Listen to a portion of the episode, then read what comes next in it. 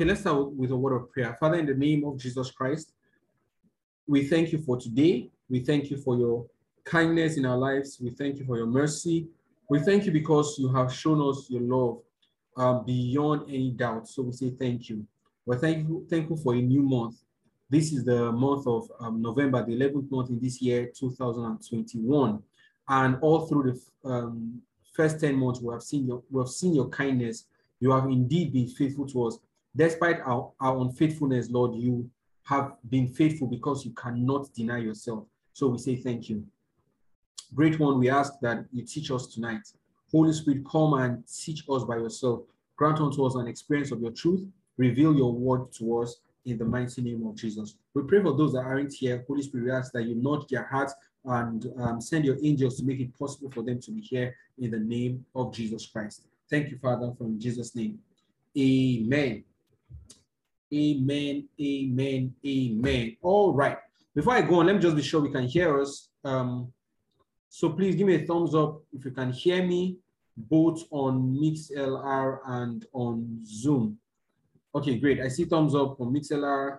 Sorry, I see thumbs up on Zoom, I mean. Um, just let me know if you can hear me before I continue. Both on MixLR and on Zoom. Let me know if you can hear me. Okay, hallelujah. So today we are looking at identity, right?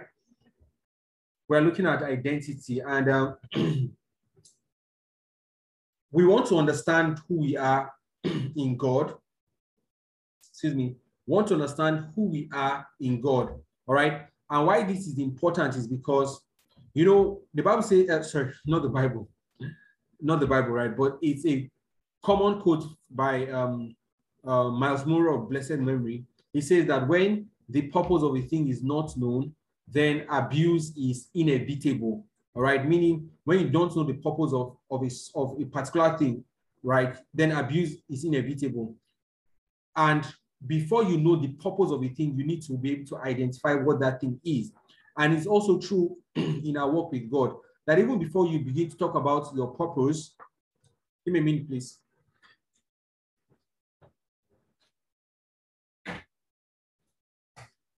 Even before you begin to talk about your purpose in God, that you need to first identify who you are. You need to know who you are.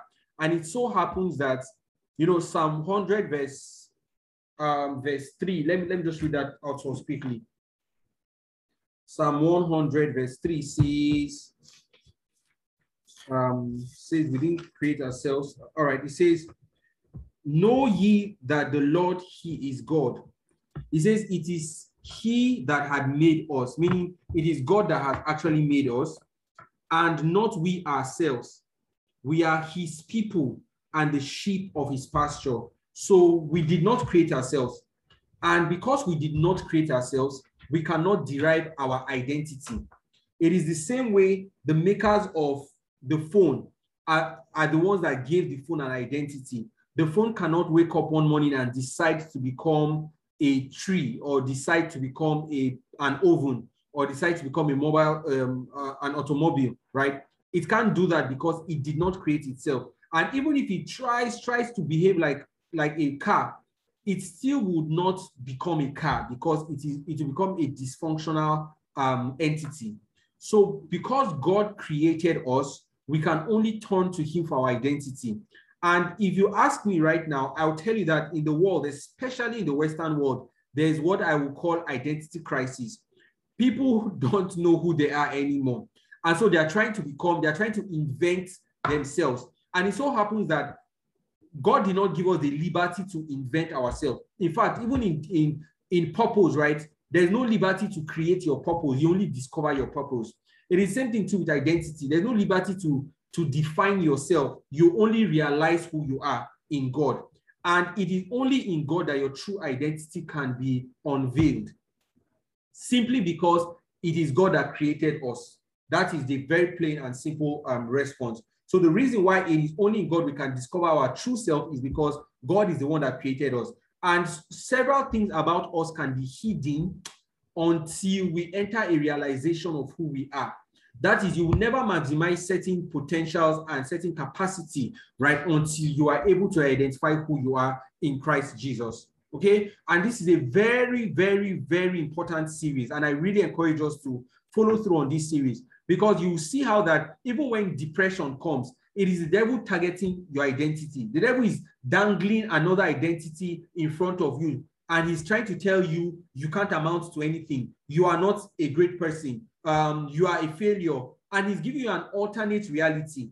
Okay, and he's trying to superimpose that reality upon your true identity, and that is what he's, he aims to achieve because he knows that the moment you realize who you are, a lot of his tactics will never play out. Have you ever noticed? I mean, think about this now. You've grown in God, you've grown um, in your work with God. And so some things that used to bother you before no longer bother you anymore. Or think about it like a, um, a, a child, for instance, right? Or think about yourself when you were a child, maybe when you were a teenager.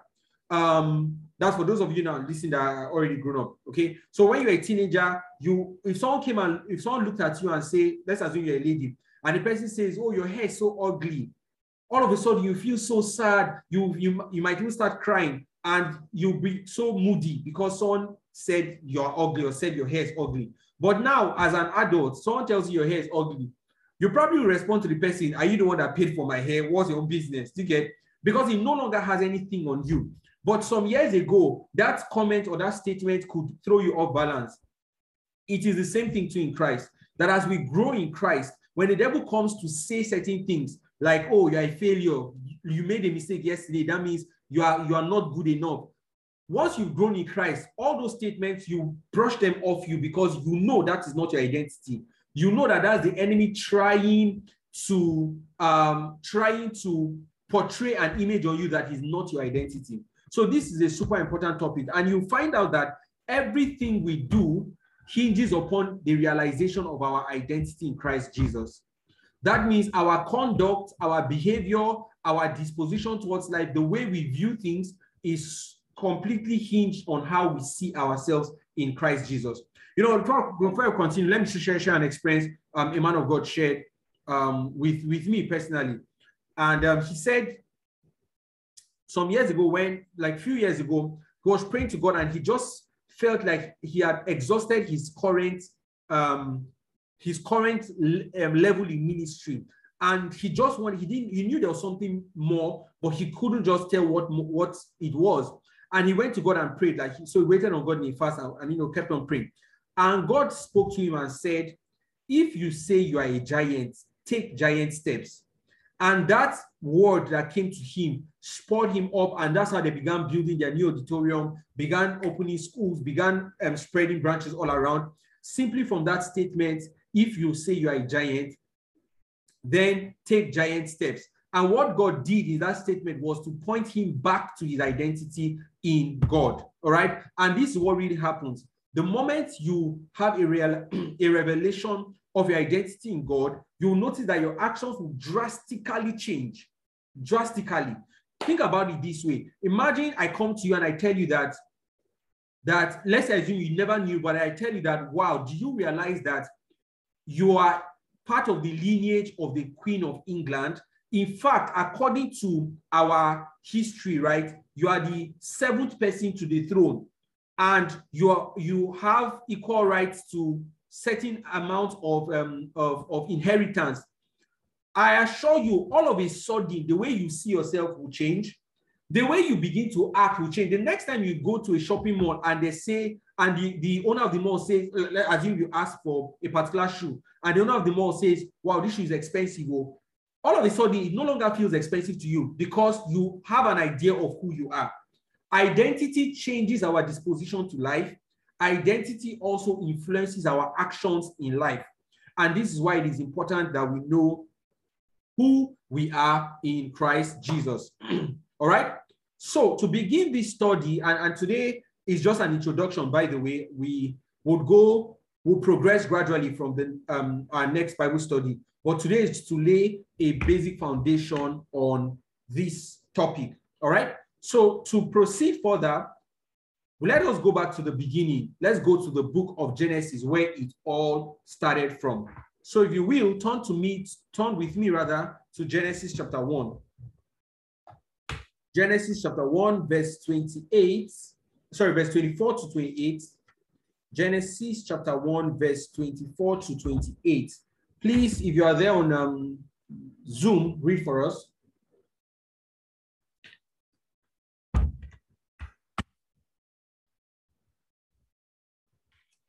Yep, anyone on Zoom helping us out? Genesis chapter 1, verse 24 to verse 28.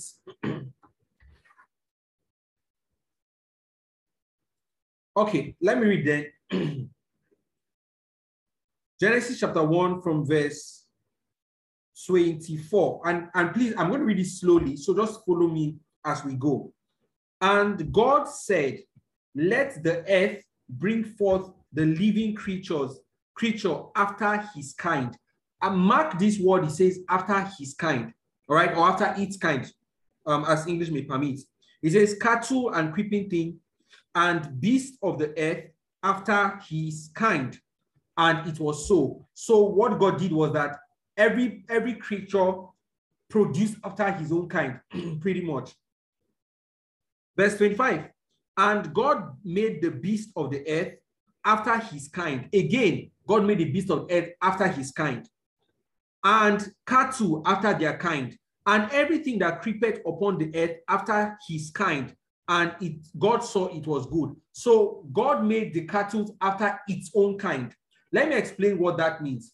Meaning, the when God made the animals, they were de designed to they were designed to reproduce after their own nature, after their own character, after their own kind. Okay? You know how we have mankind, so also we have animal kind, meaning the animals, the birds, the creeping creatures were all created to produce after their own kind. Meaning, if the sheep, if the cattle gives birth to a, a young one, the young one will, will look like the cattle itself. If the cattle gives birth to, um, if cattle, if the bird gives birth to a child, to a baby bird, right, the bird will look after its kind. That was the original design for, for the animals. Okay, so um, let me take the last part of verse 25 again. It says, and everything that creepeth upon the earth after its kind. But look at what happens in verse 26. And God said, let us make man in our image and after our likeness. Whereas the animals were, were made after their own kind, man was made after the likeness of God. So he was made after the God kind. All right. Verse 26 again says, and God said, I want to, to, to say, make a statement here, right? Um, in the Hebrew, when he says God and God said, the, the word God there is Elohim, all right? And Elohim is a is the plural of Eloah. And what this means basically says it means the God kind, right? Meaning the Godhead, sorry. Um, and so when it says, and God said was the, the, the, Hebrew is the plural form. And this suggests to us that um, it was making reference to God the Father, God the Son, and God the Holy Spirit. In fact, when you read Amplified Classic, it actually puts it that way. So, and, and I'm saying this because we'll come back to this later on, and there's something I want to point out to us. Okay, so verse 26 says, Genesis chapter 1, verse 26, and God said, let us make man in our image and in our likeness. So man originally was made in the image of God. And we see this represented all through scripture. Man was made in the image of God. Man was made in the likeness of God, meaning man was made to resemble God. And, and when, when I say resemble God, I'm not we're not necessarily talking about the physical outlook. We're talking about the spiritual resemblance. Man was made to, to look like God in the realm of the spirit. All right? And he was made in the likeness of God, meaning he was made to have the qualities and the characteristics of God.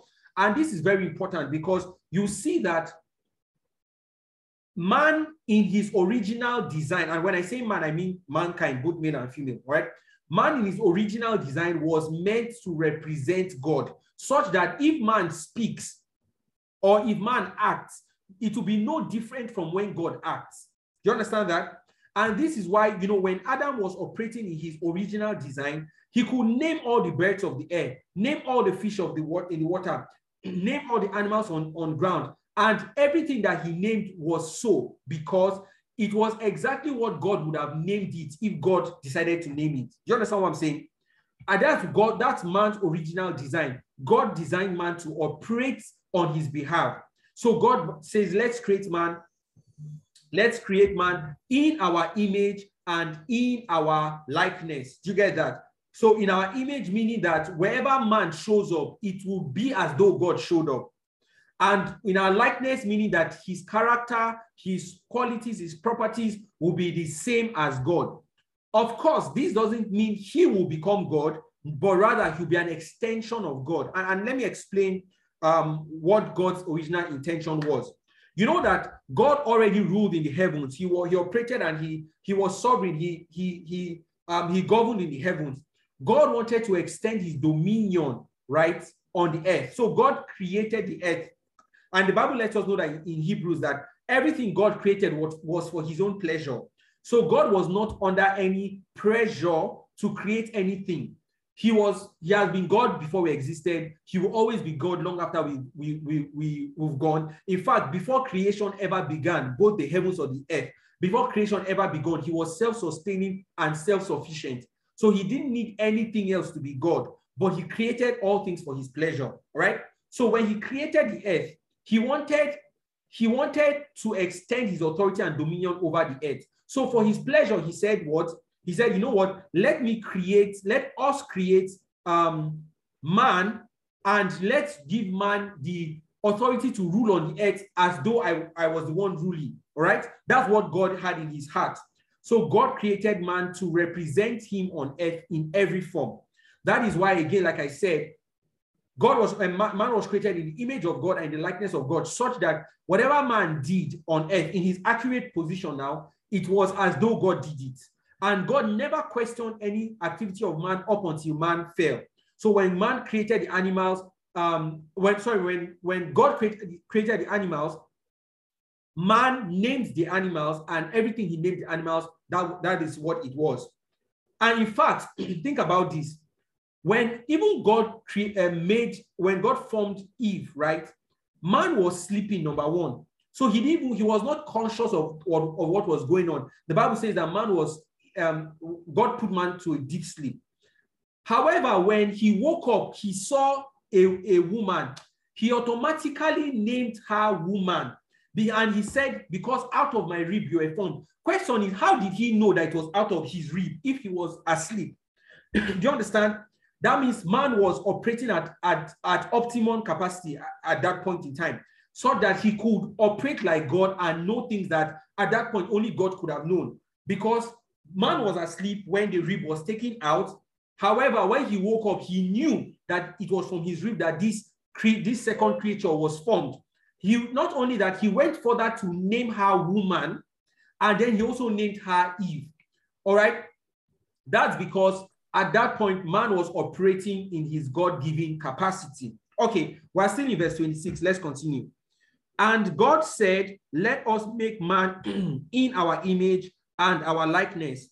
The next verse, say, next sentence, next phrase rather says, And let them have dominion over the fish of the sea and over the fowl of the air and over the cattle and over all the earth and over every creeping thing that creepeth upon the earth. So the moment um, God says, let's make man in our image and in our likeness, the consequence of making someone like him, right, is that he has to have dominion. And this is the purpose of, of the identity. And, and we're going to look at this um, in, in just a few minutes. That God made man in his image and his likeness so that he can have dominion. If man was not made in the image of God, it would be impossible for man to exercise dominion. The reason is because only those that were created in the image of God can exercise dominion. All right?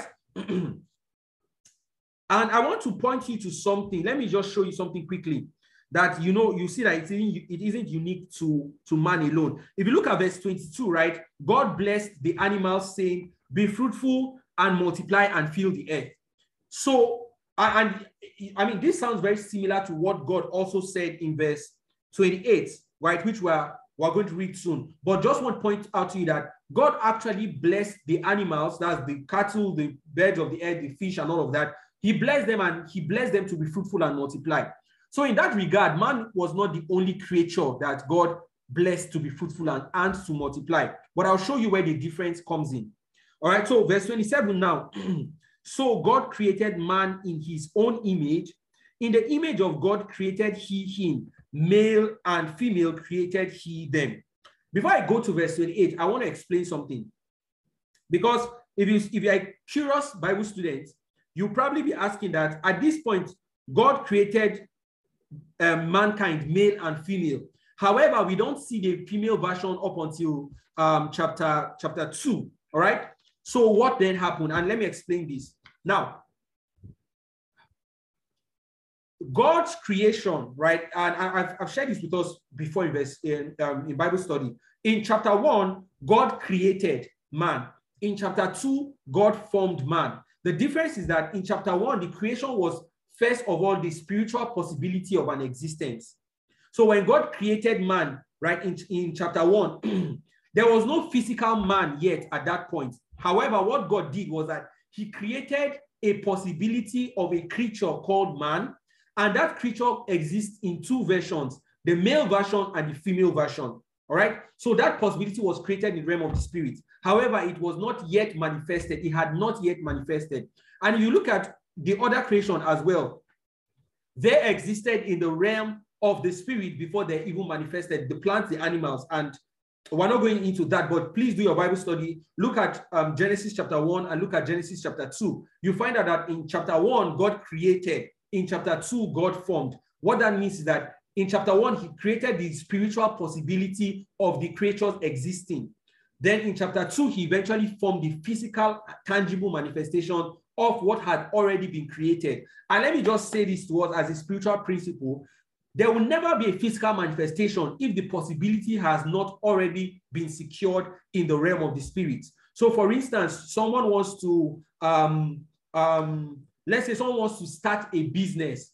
Before that business can manifest on earth, you must first create it in the realm of the spirit. And that happens in the place of prayer, prophetic declarations, and all of that. And then before you can eventually go further to form it on the earth. All right. So back to our explanation. So God created both male and female. And we now see in chapter 2 that God first of all formed man. That is, the, the, he formed the male version of mankind. And when he formed the male version of mankind, after a while, God saw that, ah, it's not good for this male version to be alone. And then from the male version, he created the female version. All right. However, he, he formed the female version rather. However, remember in chapter one that he had already created them male and female. Okay. And this is why, again, is just this just debunks and shows the foolishness of the so-called um, of the whole so-called um, LGBTQ community and the rest, trying to create um, create other versions that never existed. There are only two versions of mankind, either male or female. Anything outside of that is not recognized and it's not, is not of God. Okay. So we see um, that he created them both male and female. Okay, let's go to verse 8, 28. And God blessed them. So remember in 22 that God also blessed the animals as well. He said, verse 28 now says, God blessed them and said to them, Be fruitful and multiply and replenish the earth and subdue it. Up to this point, the blessing was the same. The same thing God said with the animals. Let me read verse 22 again. And God blessed them. Um, this is verse 22. Then here means the animals he had created. All right. If you read from verse 21 or previous verses, you would see that. So verse 22 says, And God blessed them, saying, Be fruitful and multiply and fill the waters in the sea and let the fowls multiply on the earth. So this was the animals God talked to. He blessed them and asked them to be fruitful and multiply as well. So God said the same thing the same thing to man in verse 28. And up until this point, there was nothing different, but we'll see where the difference begins. Let me read verse 28 again. And God blessed them and said unto them, Be fruitful and multiply and replenish the earth and subdue it. So you see that from that subduing, that's where the difference comes. He says, And have dominion over the fish of the sea, the fowl in the air, the um, every living thing that moves upon the earth. So dominion, and this is where I one, one, one of the things I really want to narrow in. Dominion is one of the key differentiators between mankind and any other creation. All right? Because no other creation was given the right to dominate. It was only man that God ever spoke to and said, have dominion. No other creature was given the right to have dominion. Okay, it was only man. And why was only why was man the only creature that had the ability to have dominion? Man was the only creature that could have dominion because man is the only creature that is created in the image of God. Every other creature was created after its own kind, but man was created after God's own kind. And because man was created after God's own kind, he had the liberty to exercise dominion. Never forget this. You can only exercise dominion Uh, if you are created in the image of God. And this already explains why the moment a man sinned, he lost that dominion to the enemy because his sin, his sin made him lose the image of God that he was created. All right. I want to show you something. Please, please stay with me. You know, you know, this is Bible study, Abi. So we'll open scriptures today, and I'm I'm I'm not even going to be in a hurry so that we can really digest some foundational truth. All right. So please stay with me. Um, let's go to Genesis chapter. Genesis chapter Sulekula Marandis. Um, chapter. Hold on, this is chapter chapter five, but there's something just give me a minute, please. I, I, want to trace something out for you and, and show you show you a very a stark contrast between um, um, Adam and his children. So please give me a few minutes. Let me just find this scripture. It is somewhere in, this should be in the New Testament. Um, New Testament. So this should be in Luke chapter chapter, what is it now?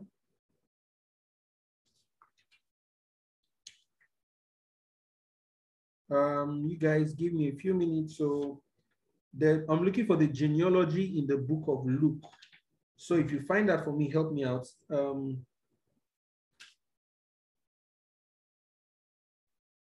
okay, great. Luke chapter 3. Thank you very much. I want to show you something. Please, everyone, if you can open it, open to Luke chapter 3, right? We're going to come back to Genesis, but I want to show you something in Luke chapter 3. Um, Luke chapter 3, if you start from verse, from verse, um, from verse 23, right? We're not going to read all of that, but if you start from verse 23, it begins to talk about the genealogy of Jesus Christ. And like I have shared with us before, the Gospels, the four Gospels had um, separate emphasis. They all talk about Jesus Christ, but they emphasize different dimensions of Jesus Christ. Okay. So for Luke, he emphasized the humanity of Jesus. All right. And so that is why um, Luke traced his genealogy to down to Adam, just to show that um, Jesus Christ was eventually a man. If you check the genealogy in the book of Matthew, Matthew traced his own genealogy to, to Abraham, right, representing kingship and and um, lordship. And you see that uh, Matthew marks generations according to dispensation of kings. Okay, so we're not going to look into that. However, I want to show you something in the genealogy of Luke. If you read from verse 23, 23 says, And Jesus himself began to be about 30 years of age, being as was supposed the son of Joseph, which was the son of Heli, right? And then he continues to be uh, to say, um, Heli was the son of Matthat, and all of that, all of that, all of that go down to verse 37.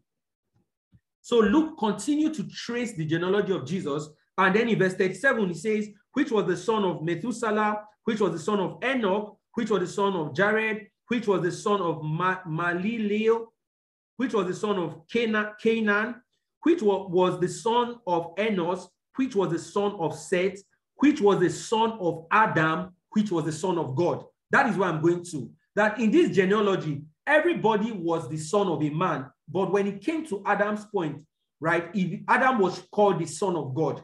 Why? It was because Adam was created initially in the image of God. So he was, he was, he could, he represented the son of God, or he was the son of God in that case. However, no other person after Adam was called the son of God up until Jesus came. Because after Adam sinned, he lost that identity of being in the image of God.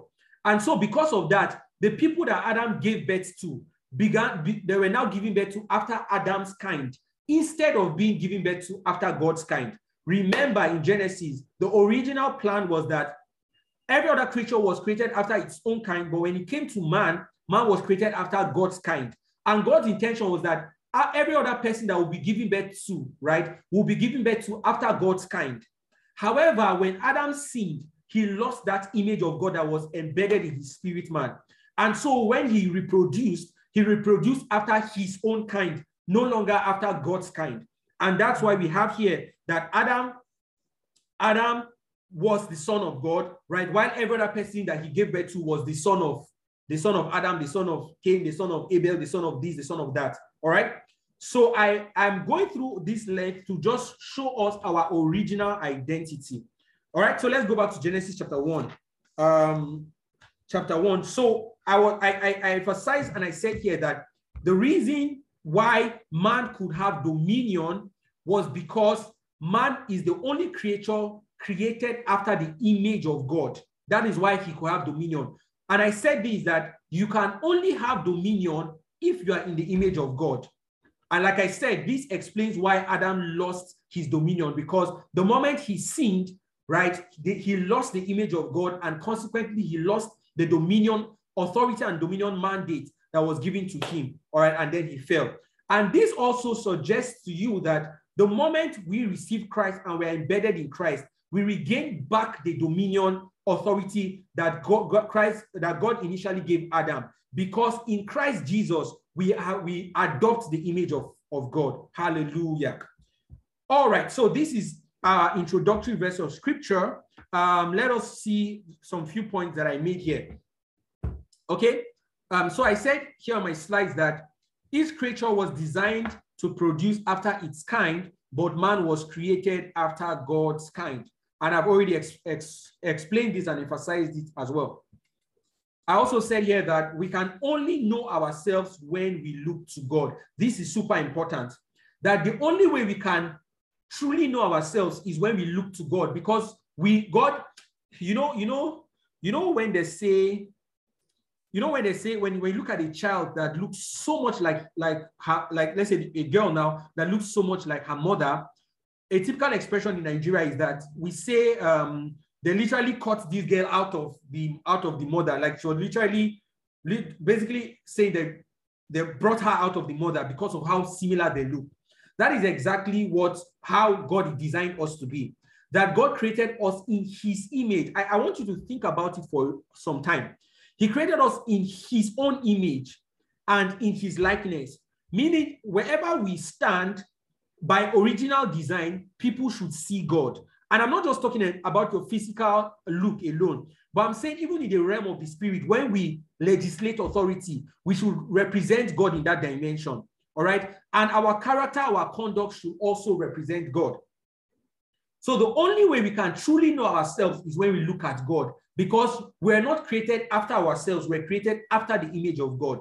So the only way we can truly know ourselves is to look at God. This is why I have a problem with setting, and I understand uh, where some people could be coming from when they make this statement. But for the most part, you know, when you hear this statement from people of the world, when they say, look within you, look into your heart, right? Just tell, look in your heart, you know what to do, you look within you. I have a problem with that statement because the moment you begin to look to yourself outside of Christ, you will never have an accurate image of who you are. In fact, Jeremiah says, we did not, I'm sorry, um, Psalms where we read, Psalms 100 verse 1 says, we did not create ourselves, right? We are the sheep of your pasture. Psalm 100 verse 3, I beg your pardon. He says, we didn't create ourselves. So it's impossible for us to look to ourselves to derive an, our, our identity. Jeremiah said it is not given to man to direct his, his steps, meaning that because we're created, we cannot derive our identity from ourselves. We are still a created being. We can only derive our identity when we look to God, who, in whose image we have been created. All right? And I said here that God created us in his image and likeness so that we can represent him accurately on the earth by exercising dominion. Only those created in God's image can rule on his behalf. Never forget this. Only those created in God's image can rule on his behalf. And this explains why as powerful as angels are and as, as dynamic as their ministry is, Yet God did not entrust the earth to them because they were not created in the image of God. Never in anywhere would you see that angels were created after the image of God. No. Yes, angels minister to God. Yes, angels rep- could re- reflect and represent dimensions of God, but they were not created in image of God. And so, because they were not created in image of God, the dominion of the earth was not given to angels. All right. So let's look at what Psalms, um, the psalmist said in Psalm 8, verse 3 to verse 9. Um, Psalm 8, verse 3 to verse 9. Um, just give me a minute, I'll be back on. But so far, if you have understood everything we are uh, I've been saying so far, please drop a comment in the chat. Let me know you're with me. Drop um, a thumbs up. Tell me if you understand. If you have been blessed so far, let me see it in the um, in the chat. Okay, let me see it, and then we will continue. All right, as we turn our Bibles to Psalm 8, let me let, let me see um, if we're following um, Mixlr and on Zoom. Please drop a comment in the chat if you're following so far. If the explanation is clear so far, please let me know. And if it isn't clear, by all means, let me know. We will answer questions at the end of the teaching. All right, um, I see a comment. Oh, I see a thumbs up on on um, on Zoom. Thank you. Thank you, thank you. Anyone else giving me a thumbs up or letting me know they understand so far? I don't see any comment on Mixlr yet. If you're on Mixlr, please let me know you're following us. Okay, I see a thumbs up again on Zoom. Thank you very much. So we are together. All right, Mixlr, anybody? Okay, well, I'm going to move on by faith, but Mixlr, I would love to know if you guys are with me. So please let me see your comments or your thumbs up or just something that lets me know we are together in this. Okay, awesome. So I see a thumbs up on Mixlr. Great, great. So we're together. All right, fantastic. So let's turn our Bibles to um, sorry to Psalms chapter eight. We'll build this line upon line, precept upon precept. Okay, I see a, a heart on on uh, Mixlr. Okay, yes, it is clear. Thank you. Yes, it's clear. Okay, great, great, awesome. So we're all together. Fantastic. All right, Psalm eight, verse verse three. This is one of the psalms that you know, it just makes me stay in awe of God and it shows us how much God really loves us. All right. So, Psalm 8, verse 3. Psalm 8, verse 3. Please, someone should read for us. Um, it's quite quiet here. I, I don't want to be the only voice I hear. So, someone should please volunteer on, on Zoom to, to read for us. Psalm 8, verse um, verse 3 to verse Psalm 8, verse 3 to verse, um, verse 9, yeah? Psalm 8, verse 3. Look at the splendor of your skies, your creative genius, glowing in the heavens. When I gaze at your moon and your stars, mounted like jewels in their settings, I know you are the fascinating artist who fashioned it all. But I have to ask this question. Why would you bother with pony mortal man or care about human beings. Yet, what honor you have given to man, created only a little lower than Elohim, crowned mm. with glory and magnificence. Six, you have delegated to them rulership over all you have made, with everything wow. under their authority, placing earth itself under the feet of your image bearers. All the created order and the living things of the earth, the sky and the sea, the widest beasts and all that move in the path of the sea, everything in submission to Adam's son. To what? So verse 9 to the end, actually. To 9, Yahweh, your sovereign God, your glory streams from the heavens above, filling the earth with the, with the majesty of your name. People everywhere see your splendor. Wow, hallelujah. This is quite a, a descriptive um, translation. I believe that's the TPT, right? Yes. Awesome, awesome. So let me just pick out a few things from this verse, and um, we will actually have to run. We're only halfway through. So the psalmist, out of amazement, he said that he observed the stars, look at the look at the moon, look at the galaxies, look at how vast the earth is, look at the, the size of other creations, um, other creatures, I mean, look at how big the elephant is. Look at how dangerous the lion is. Look at how um, how strong the tiger is. And he had, had to ask a question. He says, What is man that you are mindful of him? In fact, you know the way he asked, he didn't say who is man, he says, What is man? Meaning that he had to investigate the qualities of this of this creature that God had made him so special, right? And I want to put an emphasis on verse 5 that says, For thou hast made him a little lower. Now, in the King James Version and some other versions, it says, You've made him a little lower than angels. However, um, in the Hebrew, the word angels is, is actually Elohim. And I like the fact that um, TPT puts it that way.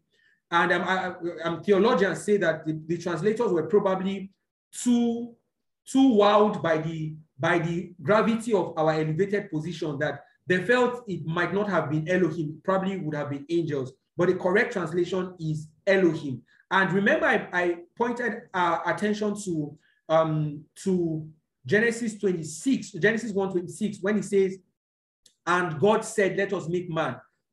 And I told you that the, the, the Hebrew word God there is Elohim. Okay. And we're seeing that same word re repeated here. So it says he has made him a little lower than Elohim, meaning in the hierarchy of, of in the hierarchy of God's creation, man is at the apex of it. That means after God, what next you see is man. Meaning man is at, is at the peak and the pinnacle of God's creation, not even angels. All right. So he says, You've made him a little lower than Elohim. Elohim means God, all right, or the Godhead. You've made him a little lower than the Godhead, and you've crowned him with glory and honor. Look at the next verse, and I want to point our attention to something that is important to our identity. It's a preliminary foundation to our identity. It says, Thou made, has made him to have dominion over the works of thy hands, and thou hast put all things under his feet.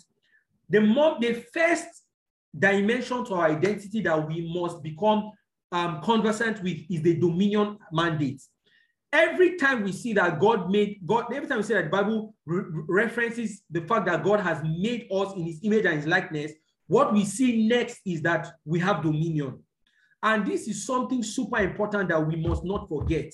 We must become one with that reality that God has given us dominion. And this is why, if you see a believer being oppressed, it is a paradox. It is contrary to the will of God.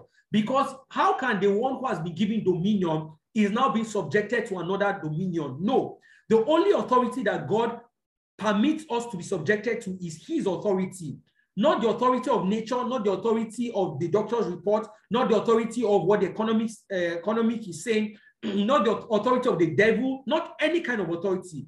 The only authority we are submitted to is God because in the hierarchy, God is the only one above us. Every other thing the Bible says is beneath our feet. Okay, so we don't submit to any other authority except God, except God.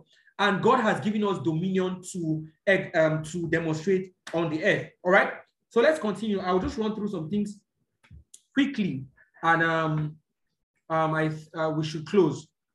Oh, wow. Okay, now, so we have seen the original, original mandates. We have seen the original intention. We have seen the original plan that God had for man, all right? So let's look at how man deviated and, and um, let, let's see the consequence of it.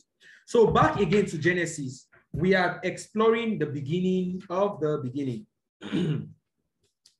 Genesis chapter 3, verse 1 to verse 5. Um, trying to see if we can. Um, okay, yeah, we can conclude this. I'll just I'll be quick about it. All right, so Genesis chapter 3, verse 1 to 5. Um, I read, he says, Now the serpent, and I want you to see how, again, how man lost his dominion, right? And you see that it's always tied to, to identity. Um, Genesis chapter 3, verse 1. Now the serpent was more subtle than any beast of the field which the Lord God had made.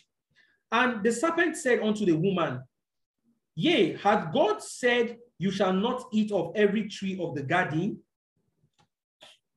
And the woman said unto the serpent, We may eat of the fruit of the trees of the garden, but of the fruit of the tree which is in the midst of the garden, God had said, Ye shall not eat of it, neither shall ye touch it, lest you die.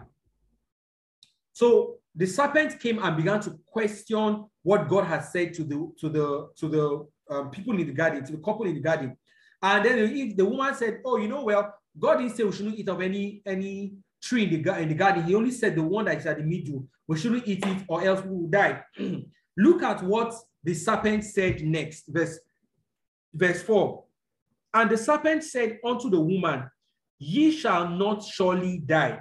For God knows that in the day you eat thereof, then your eyes shall be opened, and you shall be as gods, knowing good and evil. The word God there is Elohim. Basically saying you shall be like the eh, like Elohim, knowing good and evil. So what the enemy came to do, right, to the woman is that he came to sell to a woman another kind of identity. He said that, in fact, you know what? God is hiding something from you. Let me just let me tell you the truth. You know me, I'm, I'm older than you. Let me tell you what's going on. God is hiding something from you. Let me tell you what's hiding. He knows that the moment you eat of that tree that is in the middle of the garden, your eyes will open and you become like him. And when you become like him, you begin to know good and evil. And and what the serpent was doing was he was enticing the woman with an identity that was not founded in God. Whereas God, remember Genesis 1, God had already made them in his image. What more can be, what can be greater than that? What more can could there have could there have been other than the image of God? But the enemy came and sold them another identity, right? Trying to say you become like God. And listen, listen, I, I, let me just say it now. Um, I was going to say it later, but let me just say it now. The enemy always comes to sell you an alternate path to becoming who God has already said you are. Let me let me say that again. The enemy always comes to sell to you an alternate path of becoming who God has already said you are. Let me explain what I mean. For instance, somebody is someone doesn't have money, right? That doesn't have cash. He's broke for at the moment. The enemy will come and say, "You don't you want to be rich? Let me show you a quick way to become rich. Get engaged in this activity. Just change some figures, forge some papers, and then you become rich." What the enemy is trying to do is he's trying to sell this person another path to becoming rich. Whereas in the scriptures, from God's perspective, this person is already rich because the Bible says God has given to you all that pertains to life and godliness. He's not going to give you, He has already given to you. The problem always lies in the fact that physically and tangibly, we have not seen it. And so, because by nature we appreciate what we see and feel, the enemy capitalizes on that dimension of our flesh and tries to sell us an idea that the fact we've not seen it, that, that means we don't have it. And so he sells to us an alternate path of becoming who God has already said we are. And this is the trick of the devil, all right? And we shouldn't fall for it, by the way. So it says, um, verse 5 For God does know that the day you eat of this, then your eyes will be opened, you become like God. Meanwhile, God had already created them to be like Him. So what the enemy was selling to them was false, definitely. And I want us to see these same tactics employed in the book of Matthew, all right? When the enemy, when the devil confronted um, Jesus Christ. So go to Matthew chapter 3. Today is Bible study, so you know we are spending time dissecting and expounding the word of God um, to us. So Matthew chapter 3, verse 16. Matthew chapter 3, verse 16. So this at this point, Jesus was um, being baptized by, by um, John the Baptist. Okay. Verse 16 says, And Jesus, when he was baptized, went up straightway out of the water, and lo, the heavens were opened over him, and he saw the Spirit of God descending like a dove and lighting upon him. So this was a dramatic um, experience. It was a spectacular experience. When he came out of the water, heavens were opened. The Spirit of God descended um, on him. The, in fact, some some um, the other gospel says it descended on him in bodily form like a dove, meaning it was something that everybody could actually see because it came in a bodily form. And look at what happened next in verse 17. And lo, a voice from heaven saying, This is my beloved Son in whom I am well pleased. So God spoke to Jesus Christ and said, Jesus, you are my beloved Son in whom I am well pleased. So at this point, Jesus, let's even say, let's assume for what let's assume now that maybe Jesus Christ didn't know he was the Son of God. But at this point, there was a clear, spectacular, supernatural manifestation of God revealing his identity to Jesus. So at this point, Jesus now knows that he is the Son of God, right? He knows his identity. Okay, let's go to the next chapter, um, chapter 4, verse 1. Then was Jesus led out of this, led up of the Spirit into the wilderness to be tempted of the devil. And when he had fasted 40 days and 40 nights, he was afterward and hungered. And when the tempter came to him, listen to what the tempter said, verse 3. He said, If thou be the Son of God, what kind of a temptation is this? Just some verses ago, Jesus, God declared to Jesus that you are my son, you are the son of God in whom I am well pleased. The next few verses after, the devil is coming to tell Jesus and says, eh, If you are the son of God, tell these stones to become bread. Do you notice that the first temptation the devil brought to Jesus was a temptation around his identity? And this is always the case for every one of us. The enemy will always come to question your identity in Christ. And if you understand the trick of the devil, you know not to fall for his tricks. Because sometimes the enemy, like I said, enemy will capitalize on your current state to sell to you an alternate identity. He may come to you. Let's again, let's assume you don't have money. He'll come to you and says, uh, uh, look at you, you are poor now, you don't have any money. All this time you've been serving God, there's nothing to show for it. Or he'll come to you and say, uh, uh, you call yourself a Christian, you've been applying for this thing since it has not even come. Hmm. Are you sure you're serving God? Are you sure you're a Christian? And then now begins to introduce depression. And depression basically is a deviation from your identity in Christ. Do you understand that? So he came to um, um, to Jesus in verse 3 and said, If thou be the Son of God, already God had told Jesus, You are the Son of God. You are my son, and I'm well pleased with you. But the devil came and said, If you are the Son of God, questioning his identity. And I said here that the enemy's greatest attack is on our identity. Every time the devil comes, he always comes to question your identity. Always. From the from those that, in fact, people that um, um, that, that indulge in sexual sins, it is a matter of misplaced identity. People that steal money is a matter of misplaced identity. Listen, there's nobody that has an accurate identity, accurate knowledge of the identity in Christ that will indulge in, in an activity that is outside that identity. Because the knowledge of our identity is what regulates our activities. Hallelujah. Okay, so let's continue. Verse 4. But uh, okay, verse 3 says, If thou be the son of man, son of God, sorry, command that these stones be made bread. But Jesus answered and said, It is written, Man shall not live by bread alone, but by every word that proceeds from the mouth of the Father. Praise Jesus. So our the great the, um, the enemy's greatest attack, like I said, will always come from the place of our identity. And just think about this, right? You might have been seasons of your life where you were almost giving into pressure what the enemy was trying to sell to you is that he was trying to sell a, an identity that is not from God. Because once you know who you are in Christ, there, there's a confidence that comes from it, and you cannot be shaken. Hallelujah. Okay, let's continue. So I said also that the enemy tries to suggest an alternate path to becoming who God has already made you to be. And uh, let me read, okay, let me, let me read that again. The enemy tries to suggest an alternate path to becoming who God has already made you to be. Let me tell you this that when you come to Christ, most of the things we are seeking for, God has already made us those things. And they may not yet be manifesting, but it doesn't change the fact that we have already been that. Let them give a practical example. When it comes to the matter of to the issue of um, healing and working in perfect health, Peter said, he himself bore our infirmities and, and took our sicknesses upon him on the cross. He says, by whose stripes we have been healed. He says, past tense, we have been healed. Meaning, from God's perspective, we have already been healed. Now, it's possible for a believer at that current um, instant to be sick. But in God's record, the Bible says you have already been healed.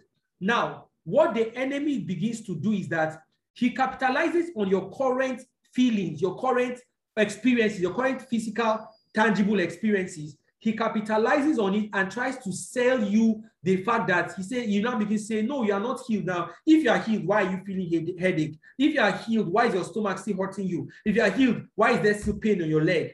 And then he begins to sell towards an alternate path of becoming healed.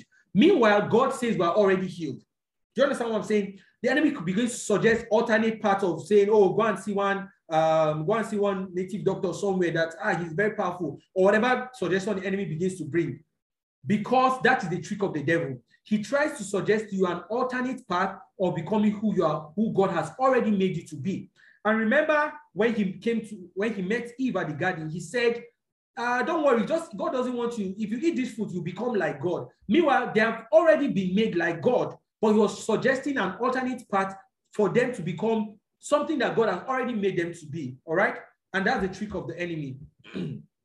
okay. And I said here that, and, and this is very powerful. Let, let me read it, then I'll explain it. God says, You are, so you can do. Whereas the devil says, Do so that you can become. Let me take that again. God says you are, so therefore you can do. That means because you are you are this and that, therefore you can do. But the devil says do so that you can become. Let me explain to you. For to explain, I need to go back to Genesis chapter chapter 1 and chapter 3. So Genesis chapter 1, right? Look at what it says. In verse 26, and God said, Let us make man in our image and our likeness, and then let them have dominion. So God made man in his image, and then because of that, they could exercise dominion. God did not say, exercise dominion so that you become in my image. No. He first made us in our image, meaning he first gave us an identity, and then the identity fuels our activity. Whereas the enemy comes and tries to reverse that process. The enemy tries to say, engage in an activity so that you can get an identity. Do you understand this now? And that is the that if you that is the trick of the devil. So God says, God gives us an identity, and the identity fuels our activities. But the devil comes and says, No, you must engage in an activity so that you can become, you can earn an earn an identity. And look at what he said to um to to Eve in Genesis chapter 3. He said that God knows that the moment you eat this food, your eyes will be open and you will become like God. So do you understand now? He was asking Eve to engage in an identity, so in an activity, so that she can earn an identity. Whereas God says, You I have given you this identity, and let this identity fuel your activities. All right. And this is the trick of the devil. So the devil might come to you and say, ah, he might come to he might come to um, let's say he might come to, let's say someone that doesn't have money says, ah, ah, go and get this money so that you'll be rich. But God says, no, I have made you rich, so go and get this money. Do you understand what I'm saying? Simply put, the, God puts identity before activity. The enemy puts activity before identity. And that is why when you come to Christ Jesus, right, God first makes you, gives you an identity. He first gives you a new identity in Christ. And then he, he expects that that identity should inform your subsequent activities. Whereas the works of the law says that you need to work, work and do something so that you can become, you can earn an identity. I, I hope this is clear enough. All right. So please don't fall prey to the to the trick of the devil. All right. So we are wrapping up right now, and I just want to have um, just want I want us rather to have a discussion session. Um, you know what? This First Corinthians chapter 6, verse 15 to 20 that I put on my slide, let us keep that. We'll look at it next week, okay? For the sake of time. So let's go to a discussion session. Quickly, um, why, so far from all we've discussed and from what you know from your study of the Bible as a diligent student, why is it important we understand our identity in God? Why is this even so important in the first place? Can't I just be living my life and enjoy myself? Why is it important that we understand our identity in God? All right. So I'm looking out for responses from us. So I'm going to stop sharing my, my slide right now. Let me read the question one more time. Why is it important we understand our identity in God? Okay, someone should please go ahead and share with us um, whether you're on MixLR or you are on Zoom Um, please, we are looking out for your responses. Why is it important for us to understand our identity in God? Um, anybody wants to volunteer or do you want me to call you out? Someone to the rescue.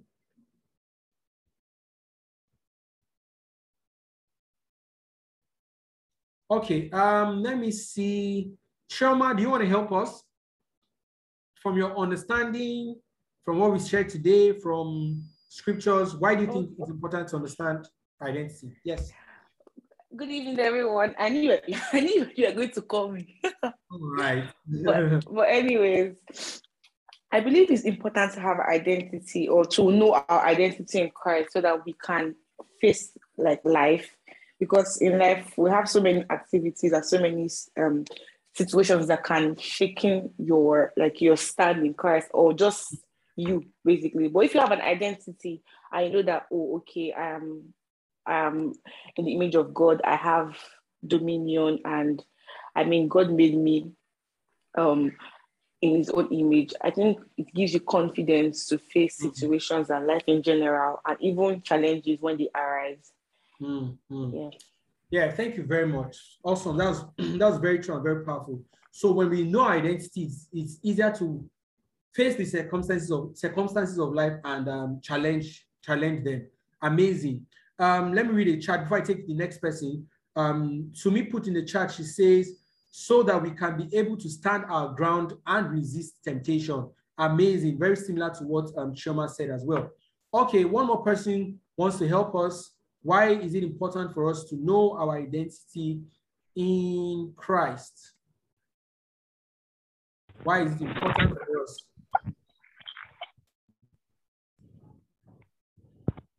Um, Esther, are you saying something? I had somebody's voice. That's why I had to. It's like someone wants to answer. That's why I kept quiet. Okay, no, no, no, go ahead. Go ahead. Nobody's answering. All right. Thank you. So, um, I although I didn't join early, but the part I met was on Mixlr. I was able to follow. So I'm joining Zoom because I want to answer the question. Now, Alright. um, uh, first I want to go through this um angle. You know, if you buy an uh, if you buy any electronic device, not let's say for instance television, Mhm. uh, they come with manual and it's if you want to understand how it operates you it's good you go to the manual Yeah. so the, you use the device very well the durability how to uh, um, the durability is enhanced how to maintain the um, devices there and it Mhm. will last if you know how to maintain the device and all so yes we need to know who we are in Christ Jesus so that we can our life can let me put it this way so we can enjoy life in quote Yes. generally but there's something that happened and then in addition to that something Yeah.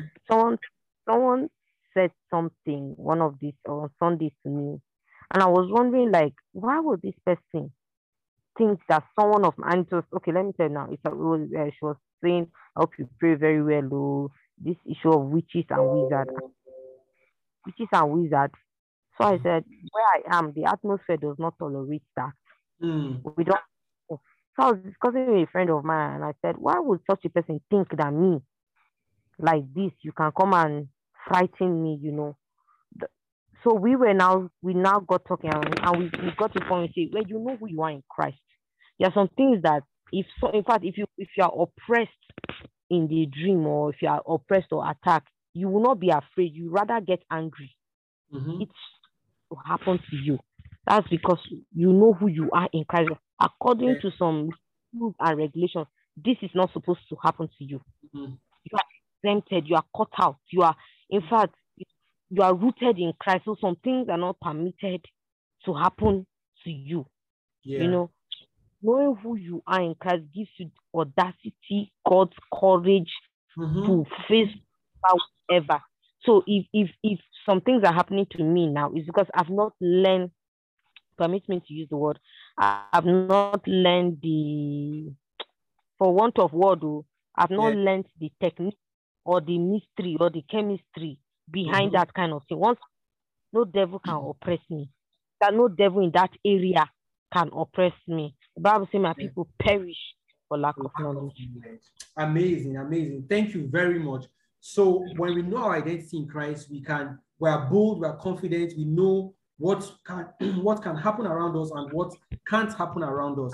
Thank you very much for that. God bless you. All right, let me just read one more comment from Mixlr. Um, um, Cecil says it's important to know our identity so we can remind ourselves and don't fall prey to the deception, right, of the devil. Thank you very much.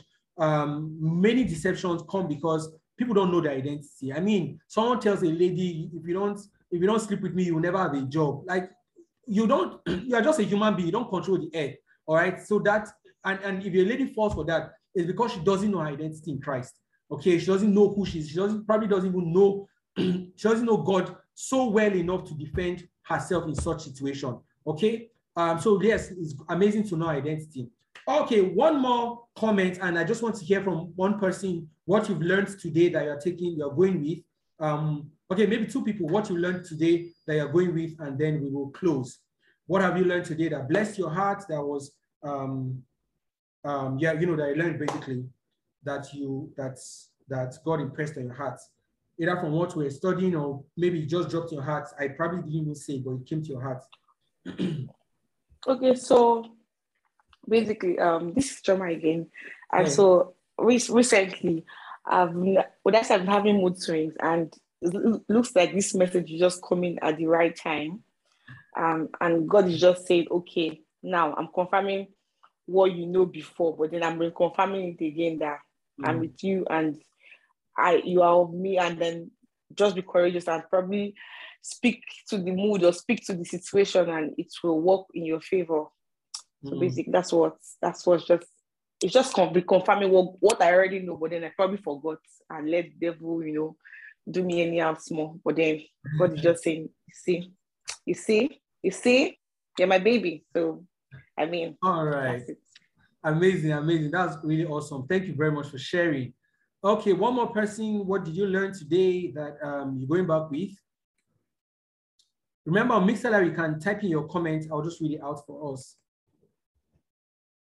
All right, one more person. What did you learn today? Um, can I call on Ogolua? If you're there, please share with us one thing you learned today that you are going back with. Don't forget to unmute your mic so we can hear you.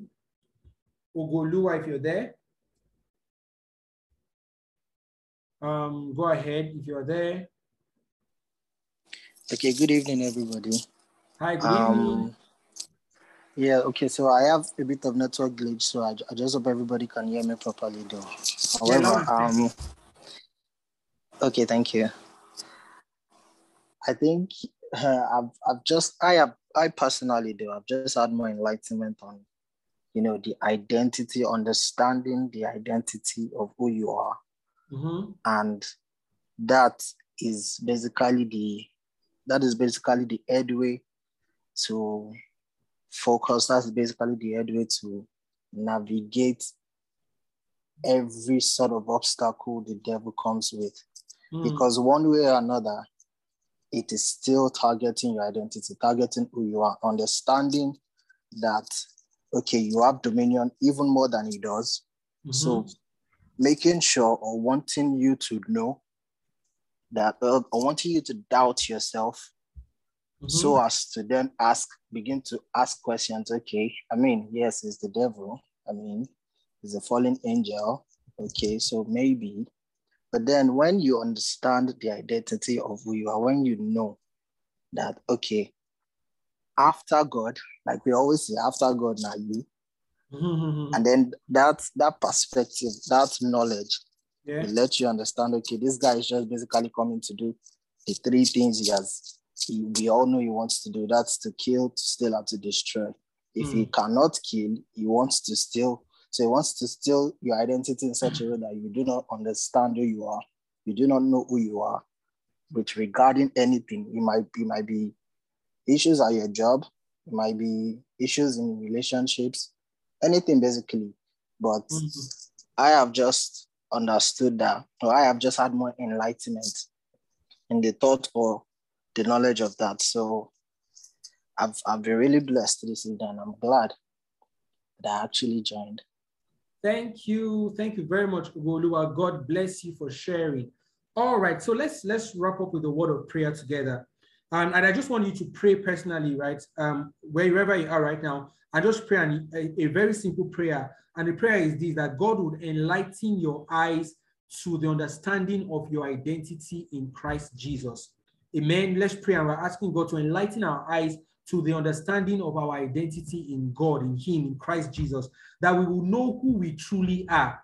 Because the depth of, of who God has made us to be, it is, I don't think we can exhaust it while here on earth. It, where it is so great, just like this, the psalmist said, that what is man that you are mindful of him? Right. So I want to pray and say, Lord, enlighten my eyes help me to realize and understand who you have made me to be in the name of Jesus Christ. Let us pray in the name of Jesus. Father, we pray that you enlighten our eyes, grant us understanding, help us to realize and understand who you have made us to be. Let us be, let us not be oblivious to who we are in Christ Jesus. Let our understanding be, be furnished and and, and um, enhanced with the knowledge of who we are in you from your our original intention from the original intention rather you had in mind when you created us to our unique specific um, identity in Christ Jesus. Lord, help us to understand this. In the name of Jesus Christ, we have prayed. Amen. So, Father, we pray in the I pray in the name of Jesus Christ for everyone um, listening to me right now and those who will listen um, later on. I ask, Father, that you grant unto us the spirit of wisdom and revelation, that the eyes of understanding will be enlightened to know our identity in you, that we would come to terms with who you have made us to be, that we would walk in our identity. You know, um, Psalm, Psalms 82 says, I've said that you are God and you're children of the Most High God. He says, but because of that, you, you because you do not know, right? It says they, they, you die like mere men. And the Bible says that my people perish for lack of knowledge. We pray, Father, that you furnish us with the requisite knowledge, giving us um, strength, giving us boldness, giving us confidence in who you have made us to be in the name of Jesus Christ. Thank you, everlasting Father, for understanding and wisdom in today's um, uh, Bible study. To you be all the glory and all the praise. For in Jesus' mighty name we have prayed. Amen, amen, amen. Hallelujah. All right, um, one announcement, oh no, no, two announcements actually before we go. Number one is that we're starting our prayer clusters next week. Um, prayer clusters is a cell-like um, prayer group where everyone everyone is grouped in smaller cells, and um, those cells are for the purpose of prayer. So the, in each each prayer cluster, we call them each cluster, everyone meets everyone in a cluster meets once a week together to pray. The purpose of this is that there's power in corporate prayers, there's power in unity, right? And it is difficult for um, people who are on fire together to to to burn. You know, the Bible says that um, a threefold threefold cord is not easily broken. If, if you remember, uh, like firewood, right, or take coal for instance, charcoal. It's easy for a it's easy for a piece of charcoal to quench than for when it is together with other coals. All right. So we are we are creating an environment where people's fire can keep burning together um, together for God, and there's no moment in your life where you are dry like that. You know. So instead of having a, having down moments, the people in your prayer cell would provide sufficient fire for you to be consistent. Okay. So I'm dropping the link right now in the chat, and I really encourage every one of us to join. So that's the link for prayer cluster. Let me drop it as well in the in our Mixlr. So please join our prayer clusters, and um, we'll start from next week. That's number one. Number two is please we're calling for volunteers who will help us with social media and with also designs. Please, if you are skillful in this area, uh, please reach out to me personally or just drop in a group and say I'm interested in volunteering in our WhatsApp group. I would reach out to you and we'll talk further. Or if you're not in the WhatsApp group, but you're on this call, you can drop it. You're on this um, meeting right now. You can drop it right now in the chat and I will just reach out to you. So I wouldn't leave immediately. So please, we need volunteers, people that will help us with our social media, people that will help us with designs as well, um, creating content, um, deploying content and all of that. So please, if you are skillful or you are willing in that area, kindly reach out. Even if you're not very skillful, but you're willing, just reach out and we'll find a way around that. Okay, God bless you. Thanks for joining us today. Have a wonderful time. Um, have a wonderful rest of evening. We continue with this series next week. um, on Tuesday, same time, same venue. One more announcement I just remembered. We're having a fiscal meeting at the end of this month in Lagos. All right. And then there's one more announcement I would announce next week. But yeah, just know we're having a fiscal meeting end of this end of this month in Lagos. So please, if you're in Lagos, book your calendar. The date is on the 27th of 27th of November. The flyers and other things will be displayed to us very soon.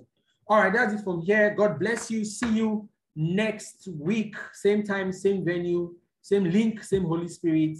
God bless you.